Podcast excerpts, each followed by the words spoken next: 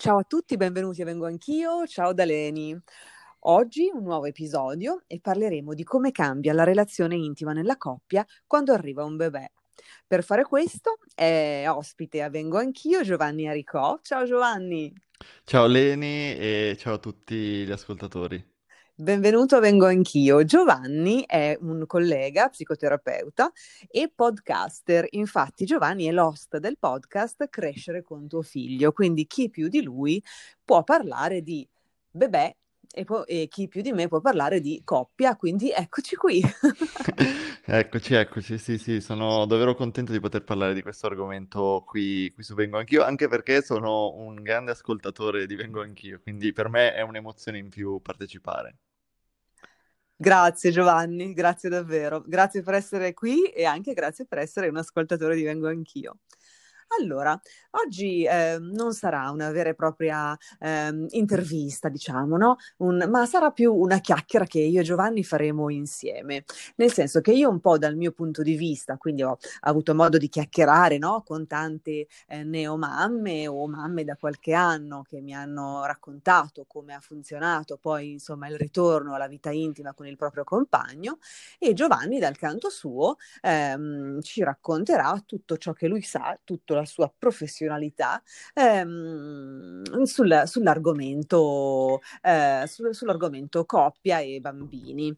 Quindi io direi, Giovanni, allora, mh, mm, la cosa, diciamo, il, il, il denominatore comune no, che ho trovato tra tutte le donne e le giovani mamme che ho intervistato è stato questo, ovvero loro hanno detto se dopo l'arrivo del bambino si vuole tra virgolette, salvare, ma comunque mantenere la vita intima con il compagno è fondamentale dal punto di vista proprio della donna eh, continuare a sentirsi compagna compagna proprio intima del, um, del, papà del bambino.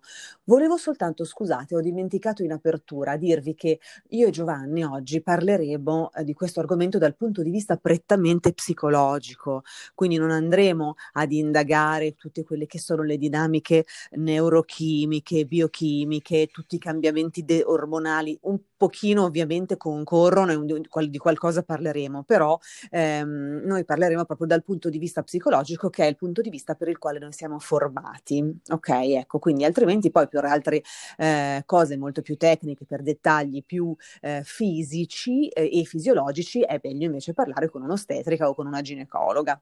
Giusto, giustissimo. Beh. Perfetto, quindi dicevo che il denominatore comune, insomma, di tutte le mamme dicevano eh, quello che è fondamentale è eh, non smettere di essere donna perché si diventa mamma. Tu cosa ne pensi, Giovanni? Ah, penso che, eh, che, sia chiaramente molto vero perché se questo è il, insomma, il pensiero che arriva, è, è, come ogni pensiero, insomma, è valido e quindi eh, è vero.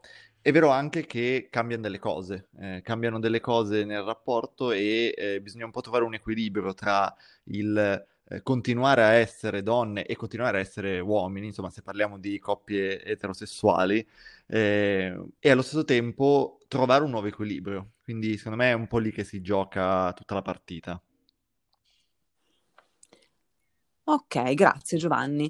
Quindi, mh, mm, per esempio, eh, dopo il parto eh, sì, cioè sono una quarantina di giorni in cui eh, sono sconsigliati, tra virgolette, i rapporti sessuali completi eh, per una serie di motivi che, ripeto, sono ad appannaggio dei professionisti del settore, però dopo, diciamo, dopo una quarantina di giorni dal parto, se tutto va bene eh, e quindi se le cicatrici, i punti eventuali sono andati a posto e se, se ce la si sente, si può comunque ehm, pensare di eh, tornare ad avere un rapporto fisico. È evidente che, e qui ce lo spiegherà Giovanni più nel dettaglio, cambiano tante cose, cambiano i livelli di stanchezza, vero Giovanni? Faccio sì, andare sì, avanti sì. te.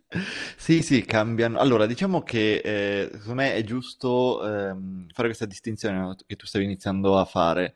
Eh, allora, ci sono, eh, partendo dal presupposto appunto che sicuramente cambiano delle cose perché mh, semplicemente eh, si passa ad esempio da essere in due a essere in tre e, e quindi già questo è un grande cambiamento se parliamo di primo figlio. E, ehm, e quindi ci sono da una parte tutta una serie di cambiamenti che sono non so come dire, eh, come dicevi tu, anche fisiologici, in particolare della donna. Eh, insomma, il, la gravidanza e il parto modifica proprio il corpo della donna a tantissimi livelli eh, e quindi senza adesso entrare nello specifico di questo, ma è un, un dato da considerare perché nelle donne eh, questo porta a tantissimi dubbi, tantissime domande. Eh, rispetto all'essere eh, ancora desiderabile, ad esempio, o a tutta una serie di sensazioni eh, corporee eh, e sessuali che cambiano e che insomma vanno anche un po' riscoperte, c'è anche, una, anche dei dolori nuovi, penso tutto il periodo anche dell'allattamento comporta dei dolori a livello del, del seno che possono eh, contrib- tut- sono tut- tutte tante cose che possono contribuire a diminuire il desiderio sessuale nelle donne. Questo, eh, tutto questo pezzo qua nell'uomo eh, non c'è sostanzialmente perché eh, insomma il corpo dell'uomo non viene modificato così tanto, anzi cioè per niente in realtà dalla gravidanza. Eh, e quindi eh, diciamo qui si crea spesso un primo disallineamento perché eh, se appunto le donne affrontano tutti questi cambiamenti eh, corporei, psicologici, di identità, sono madre, sono, sono donna, Ecco, l'uomo attraversa anche lui la, diciamo, un cambiamento più psicologico, quindi del diventare padre, ma dal punto di vista fisico le differenze sono minori e quindi eh, il desiderio sessuale per l'uomo più o meno resta invariato eh, nel, nel, tempo, se fa, devo fare un, una media, mentre nella donna ci sono dei grandi cambiamenti.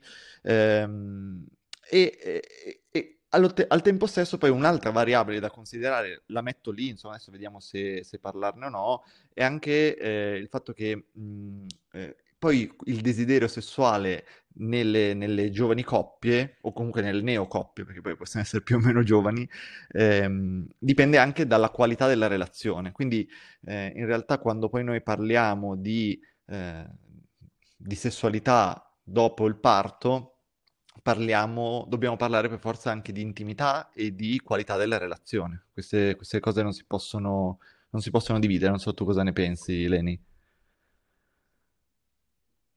Verissimo, Giovanni. Dunque, noi prima dicevamo no, che all'arrivo del bebè c'è questa, questi 40 giorni in cui sarebbe meglio attendere e il motivo è che gli organi interni della donna, che durante la gravidanza insomma c'è il pancione, gli organi interni, gli organi si spostano per fare spazio al bambino, quindi c'è bisogno di questo mese abbondante per far più o meno ritornare nella loro posizione più o meno originale tutti gli organi e questo comunque provoca giustamente mh, mm, qualche mh, mm, dolorino, insomma qualche mossa di assestamento.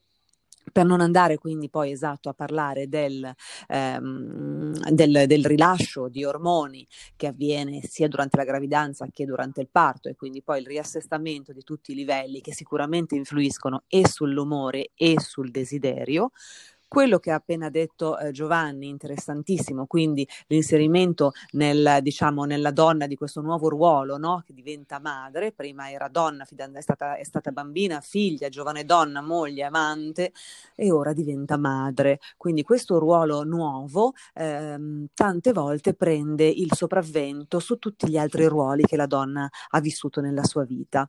Eh, a livello psicologico e nella misura in cui è possibile, è davvero tanto importante invece dare al ruolo di madre lo stesso ruolo che diamo al ruolo di donna. Quindi non smettere di essere la donna che si era prima. Questo eh, agevola sicuramente il rapporto di coppia, nel senso che fa sentire il compagno ehm, ancora nel suo ruolo precedente, diciamo, e non invece relegato a numero due perché la, la, sua donna diventa la madre del bebè e cessa di essere la sua donna. Questo sarebbe davvero un pochino il punto di partenza eh, del mantenimento della relazione. Ca- dall'altro canto c'è sicuramente tutta quella serie di insicurezze eh, dal punto di vista proprio fisico che la gravidanza lascia sulla donna, nel senso che c'è, certo eh, cessa di sentirsi sexy eh, perché ovviamente le forme diventano più morbide con la gravidanza, con la gravidanza si possono prendere anche tanti chili, anche, anche moltissimi chili, anche più di 20, quindi ecco è ovvio che poi tutto questo rientra, i chili vengono poi persi nei primi mesi, anche se poi non è del tutto detto, quindi ovviamente questo influisce sul desiderio della donna, nel senso che non si sente più attraente agli occhi del proprio uomo. Ehm, e quindi mh, questo insomma eh, non può, non è, non è, una cosa da sottovalutare, nel senso che il sentirsi attraente, il sentirsi eh, desiderabile è forse un pochino in là, no? Il punto di partenza poi proprio del rapporto fisico, vero Giovanni? Sì, sì, sono, sono d'accordissimo. Io penso che proprio questo eh, voglio, questo, questa domanda, no? Voglio, o questa richiesta, no? Voglio sapere di essere ancora desiderata o desiderato sia, sia per, eh, diciamo, per, il, per la neomamma che per il neopadre il nucleo di tutto il discorso e anche è proprio il punto di partenza di quello che può essere un nuovo equilibrio sessuale oppure una crisi da quel punto di vista. Eh, la donna, come dicevi tu, eh, ha anche tutto l'aspetto di, di, modificazioni del corpo che pone queste domande, ma avrò ancora un corpo sexy, sarò ancora desiderata eh, dal mio compagno, da mio marito? Eh, al tempo stesso anche, eh, anche l'uomo si pone questa domanda eh, su un piano diverso, su un piano dell'attenzione. Eh, è chiaro che quando nasce un bambino eh, il, il, ruolo di madre, almeno per un periodo, prende il sopravvento, come dicevi tu, e le attenzioni verso il nuovo arrivato o la nuova arrivata, eh, insomma, occupano tanto spazio e eh, per, per, alcuni uomini questa cosa può essere ehm, può essere anche fonte di, insomma, di paura, paura di non essere più importante, di non essere più al centro dell'attenzione, che non per forza è una cosa, non so come dire, narcisista, è proprio anche magari legata alla paura eh, a una semplice, tra virgolette, paura di abbandono, di, di, capire se effettivamente le cose sono cambiate per sempre oppure se possiamo mantenere uno spazio per noi, no? per la coppia. Ecco, in, in, diciamo, in, uh, in modi diversi, secondo me questo timore di non essere più desiderati e il eh, rispettivo desiderio di esserlo ancora, eh, sia per lui che per lei, sono, sono proprio al centro del discorso.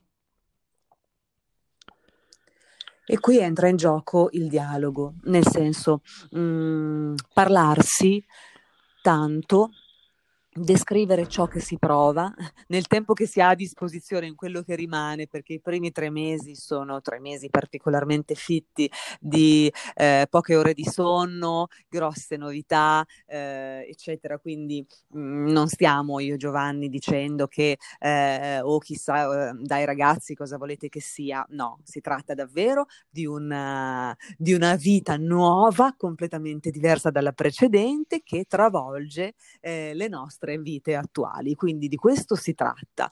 A questo punto però, siccome di questo si tratta, noi a questa cosa dobbiamo far fronte.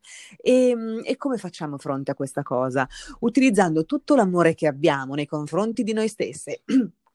scusate, nei confronti del nostro compagno, della nostra compagna e nei confronti del bambino per parlarci e per ehm, andare proprio, ma anche proprio nel dettaglio, a dire che cosa si prova. Nel senso, ehm, nel, nel caso del parto naturale, la donna può ricevere, uso il termine ricevere, un numero indefinito di punti di sutura eh, a livello della vagina, della vulva, a volte fino all'ano.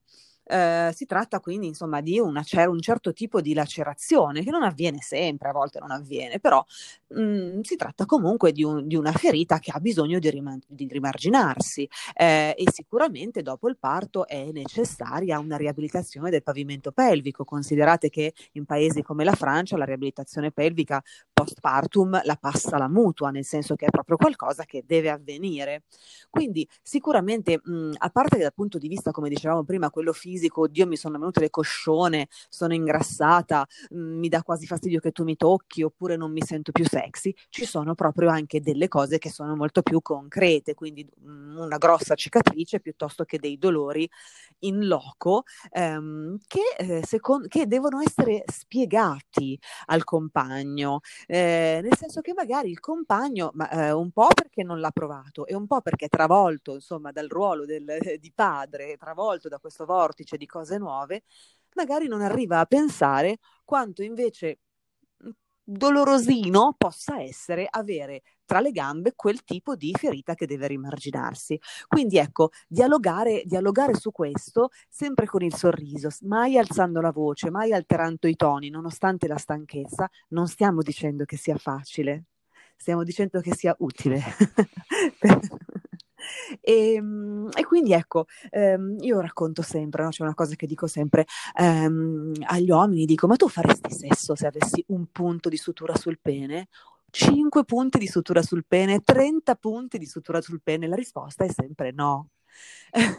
Giustamente, anche con un solo punto di sutura, perché figuriamoci, non mi verrebbe neppure in mente. Quindi ecco, da agli uomini io mi sento di consigliare di fare magari un pochino un passo indietro e dedicare invece tanta dolcezza, tanta tenerezza, tanta empatia, con un livello di sopportazione anche magari eh, particolarmente elevato, ecco, alla propria compagna, perché questo sicuramente eh, può aiutare ehm, a mantenere eh, un certo tipo di situazione. E poi ecco, mai, mai, mai, e poi mai per le donne smettere di essere donna. Eh, ok, adesso ho parlato veramente troppo, Giovanni, perdonami, vai. no, no, ma hai detto insomma delle cose molto importanti. Ehm, sì, allora, il, confermo che il, ehm, il dialogo, eh, la conversazione, il parlare, il chiedere sono tutte cose che, ehm, che sono al centro un po' della ricostruzione dell'intimità, no? Perché secondo me dobbiamo tenere a mente questa cosa. Nel momento in cui si parla di sessualità, si parla di intimità e si parla di emozioni. Eh, e quindi si deve ripartire un po' da lì, dalla condivisione, eh, anzi, prima ancora quello che dicevamo prima, no? dall'accettazione che le, alcune cose sono cambiate e che quindi bisogna riallinearsi. Eh, dopodiché iniziare a eh, ricucire l'intimità proprio con il dialogo, quindi il chiedere eh, all'altra persona se si vuole fare sesso e non darlo per scontato, non imporlo, ehm, e andare anche oltre quelli che sono degli stereotipi di genere che comunque ci portiamo dentro, per cui, non so, la donna che in qualche modo deve eh, dare piacere al marito e che quindi prima o poi, insomma, sia diritto del marito quello di, eh, di, fare, di fare, sesso del compagno, insomma, eh, ecco, per, per, gli uomini è importante eh, cercare di accettare il no e, come dicevi tu, ehm, comprendere quali sono le ragioni di questo no, che eh, davvero il più delle volte non c'entrano con eh, l'essere o meno attraenti o desiderabili, ma hanno davvero delle, cose, delle, delle motivazioni complesse, eh, sia appunto corporee, di sensazioni diverse e di dubbi, eh, e quindi aprire uno spazio per parlare di queste cose eh, è fondamentale. Parlare di cosa ci piace, di cosa non ci piace, di che cosa possiamo fare bene, meglio, de- del fatto di voler aspettare. Ecco, eh, queste sono tutte cose eh, che, che, che, mi sento di consigliare per eh, mantenere un, minimo di temperatura. Ecco, e un'altra cosa per, eh, per, mantenere un po' di temperatura della relazione è quella di eh, non, non, eh, non pensare che i contatti corporei debbano essere solo il, il rapporto sessuale. Si può continuare a toccarsi eh, e quindi mantenere quel tipo di sensorialità eh, anche senza fare sesso, quindi carezze, quindi eh, anche complimenti, anche se poi non sono dei veri e propri, non, non c'entra tanto col fisico, però eh, per un uomo può essere gratificante sentirsi dire sei un bell'uomo, così come per una donna può essere eh, molto gratificante sentirsi dire sei ancora, se sei una bella donna, mi piaci, e, e sono tutte cose che servono proprio a, a farci sentire eh, ancora desiderabili. E, e, e, poi secondo me c'è anche un altro tema che è, che è quello dello spazio e del tempo.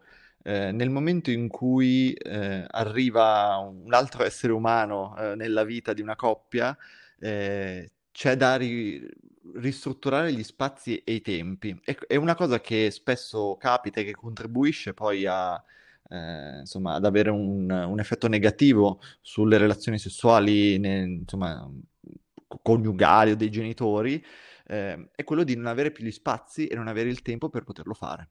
Eh, e quindi lì c'è proprio da, da, costruirsi questo spazio e questo tempo, mettendo, appunto, partendo no, da quello che abbiamo detto prima, no? il dialogo, la condivisione, eh, l'ascolto dell'altro, per eh, crearsi degli spazi per poter fare questa cosa. Ad esempio, io eh, sconsiglio il più delle volte di ehm, far dormire i figli nel lettone. Magari per un, pri- per un periodo può anche essere una cosa carina, ma eh, secondo me è fondamentale per la coppia avere uno spazio che possa essere loro protetto e, e che qui anche i figli sanno che quello è uno spazio dei genitori così come loro hanno il loro spazio intimo. Quindi difendere questa intimità è fondamentale perché anche se eh, anche se magari dormire con i figli è una cosa piacevole e non è che per forza non bisogna farla mai, però quando diventa la norma e quindi non ci sono più questi spazi, eh, questa cosa a cascata ha delle ricadute, perché una coppia che non è soddisfatta eh, diventa una coppia di genitori infelici e quindi crea un clima che poi a cascata ha un effetto negativo anche sui figli. Quindi così come lo spazio, anche la stessa cosa vale per il tempo, e quindi provare a eh, capire come potersi riorganizzare per dedicare a questo aspetto della relazione lo spazio che merita perché è fondamentale. Eh, un, come ho detto prima, lo ripeto, una coppia che non ha una soddisfazione eh, di intimità, di sessualità, di affettività proprio nel tempo eh, è una coppia che rischia di creare un clima davvero di rabbia, di tensioni, di insoddisfazioni che, che poi porta a tutta una serie di altre situazioni che non sembrano legate a questa cosa qui, perché poi uno si, si, preoccupa del fatto che i figli hanno un comportamento rabbioso, ecco poi magari andando a scavare si scopre che eh, c'è proprio un clima familiare che è legato a tante piccole cose, tra cui questa della sessualità. Grazie Giovanni. C'è un'altra cosa, un altro spunto di riflessione che volevo eh, discutere con te, di cui volevo parlare con te, e che mi hanno raccontato eh, delle mamme che ho intervistato in cinque hanno detto questa cosa e loro hanno detto che per loro è stato importantissimo dal punto di vista proprio della conservazione della temperatura, come l'hai chiamata tu, ho adorato, ehm, insomma, quindi del livello di, di, di temperatura, insomma, eh, de, della, de, dell'intimità della coppia, è stato molto importante ehm, che dall'arrivo del bebè, ehm, a parte proprio durante il momento dell'allattamento, laddove per forza, insomma, di quello deve occuparsi solo la mamma, però dal, dal giorno 1 dell'arrivo del bebè una equa suddivisione dei compiti. Quindi nel momento in cui la suddivisione dei compiti è equa, quindi finché si allatta la mamma allatta, però tutto il resto far addormentare, cambiare il pannolino, pulire il bavaglino, tutto ciò che poi insomma ehm, ha a che vedere con, con la vita del, del, del nuovo arrivato in famiglia, equamente suddiviso. Questo rende equo tutto e anche rende più facile l'avvicinamento dal punto di vista fisico dei due genitori. Ehm, quindi nel momento in cui poi si smette di allattare, ma il bimbo o la bimba sono svezzati e possono anche e quindi beh, mangiano dal biberon, eccetera, oppure mangiano dal biberon e la pappa, a quel punto, insomma, la divisione ancora più equa dei compiti. Tu sei d'accordo su questa suddivisione dei, dei, dei, dei, lavori, dei compitini, in maniera tale che poi la coppia si senta ugualmente coinvolta nella nuova vita? D'accordissimo, sono d'accordissimo. È, è, una cosa che, devo dire, vedo sempre di più. Eh, insomma, sempre di più eh, i padri eh, si sentono coinvolti nella vita sia de- della crescita dei figli, ma anche delle piccole cose quotidiane. E quindi questa è una cosa bella. Ci sono ancora tante eh, differenze che poi sono legate veramente a tanti macro discorsi, no? Perché anche a livello poi più lavorativo, sociale, poi si creano una serie di disuguaglianze che creano poi delle, eh, delle disuguaglianze grandi che poi creano de- delle disuguaglianze nelle cose piccole di tutti i giorni. Quindi se la madre non ha un lavoro perché non riesce a trovare lavoro perché è stata licenziata dopo la gravidanza e lavora solo il padre, chiaramente poi questo crea un disequilibrio che, è un problema. Però, insomma, al netto di tutto questo, sono molto d'accordo che nel momento in cui eh, si riesce mh, a fare due cose, quindi da una parte a trovare questo equilibrio e a dividersi i compiti, e come dicevi tu giustamente a chiedere, no? a parlare, perché alle volte molte donne si sentono un po' in difetto a chiedere eh, ai compagni di fare delle cose perché pensano che non sia compito loro, magari, perché alcuni stereotipi davvero sono all'interno del nostro DNA ed è, è, è difficile eh, liberarsene. Ecco, invece chiedere e, e coinvolgere da una parte, quindi da, magari più dalla parte delle donne e da parte degli uomini, insomma, avere quell'attenzione in più e quella partecipazione in più è chiave per, per, trovare, questo, per trovare questo equilibrio. Quindi sì, sono, sono molto d'accordo. Verissimo, sì, sì, no, sono 100% d'accordo anch'io. Eh, io mi riferivo al fatto di essere un po' intercambiabili, no? Quindi sapere, no? La mamma deve sapere che se il bimbo o la bimba è nelle braccia del papà è come se fosse tra le sue ah, e sì, viceversa. Sì, sì. Questo, sì. questo allenta un po' la tensione, forse, sì, no? Sì, e qui eh, mi sento di, di, di, dire una cosa perché mh, comunque quello che emerge sempre di più dalle ricerche è che eh, è utile svincolarsi dall'idea che eh, essere madre o essere padre, eh, o meglio, ehm, cioè che certe cose le fanno le madri e certe cose le fanno i padri, ma che siano funzioni eh, genitoriali che sono appunto interscambiabili, quindi eh, forse liberarci anche di certe parole potrebbe essere utile per fare eh, un passo in questa direzione, quindi dire eh, accudire e dare le regole, giusto per fare due cose che magari vengono associate più alla mamma e al papà, ecco, non sono cose esclusive degli uomini o delle donne, delle mamme e dei papà, ma sono delle funzioni che possono esercitare tutti. Quindi è un uomo, un padre può tranquillamente accudire il figlio, tenerlo in braccio, pulirlo e fare le cose che può fare, insomma, magari allattare al seno, chiaramente quello non lo può fare. Eh, così che eh, la donna può occuparsi di altre cose e occuparsi anche della propria vita, della propria vita lavorativa, insomma, di mantenere un'identità, come dicevi all'inizio tu, molto importante, no? Di donna, di donna a 360 gra- gradi, no? diventare, trasformarsi in mamma al 100%, eh, insomma, è una cosa che crea, che crea dei problemi, eh, se devo dirlo chiaramente. Grazie Giovanni. Bene, io direi che abbiamo parlato di questo argomento delicato e molto molto interessante. Io penso che registreremo qualche altro episodio insieme perché mentre parlavamo mi sono venute altre idee eh, per aiutare le giovani coppie o per dare qualche spunto di riflessione alle giovani coppie, quindi se sei d'accordo. D'accordissimo. registreremo di nuovo. Va bene, allora eh, Giovanni, vuoi dare i tuoi... Mh, mm, contatti agli ascoltatori e alle ascoltatrici di Vengo Anch'io? Certo, molto volentieri. Allora, eh, potete trovare diciamo, le informazioni del mio progetto Crescere con tuo figlio al sito crescerecontufiglio.com dove trovate appunto tutte le puntate del podcast che pubblico ogni settimana. Chiaramente il podcast è su Spotify, iTunes e tutte le varie applicazioni, insomma, se ascoltate Vengo Anch'io conoscete bene questo strumento. Eh, quindi crescerecontufiglio.com eh, ci sono le informazioni per contattarmi, la mia mail, eh, il mio canale Telegram, che è sempre Crescere con tuo figlio, che sono insomma un po' i canali principali. Sono anche su Instagram, eh, sempre come chiocciola crescere con tuo figlio, e insomma anche sugli altri social, però diciamo eh, li uso un po' così. Diciamo, se, se, volete entrare più in contatto con me, Telegram, oppure comunque sul mio sito c'è la mia mail e mi scrivete direttamente. Benissimo, quindi Giovanni, grazie davvero per uh, il tuo intervento, vengo anch'io, a prestissimo e a tutti un abbraccio forte da Leni. A ciao, presto, ciao. ciao.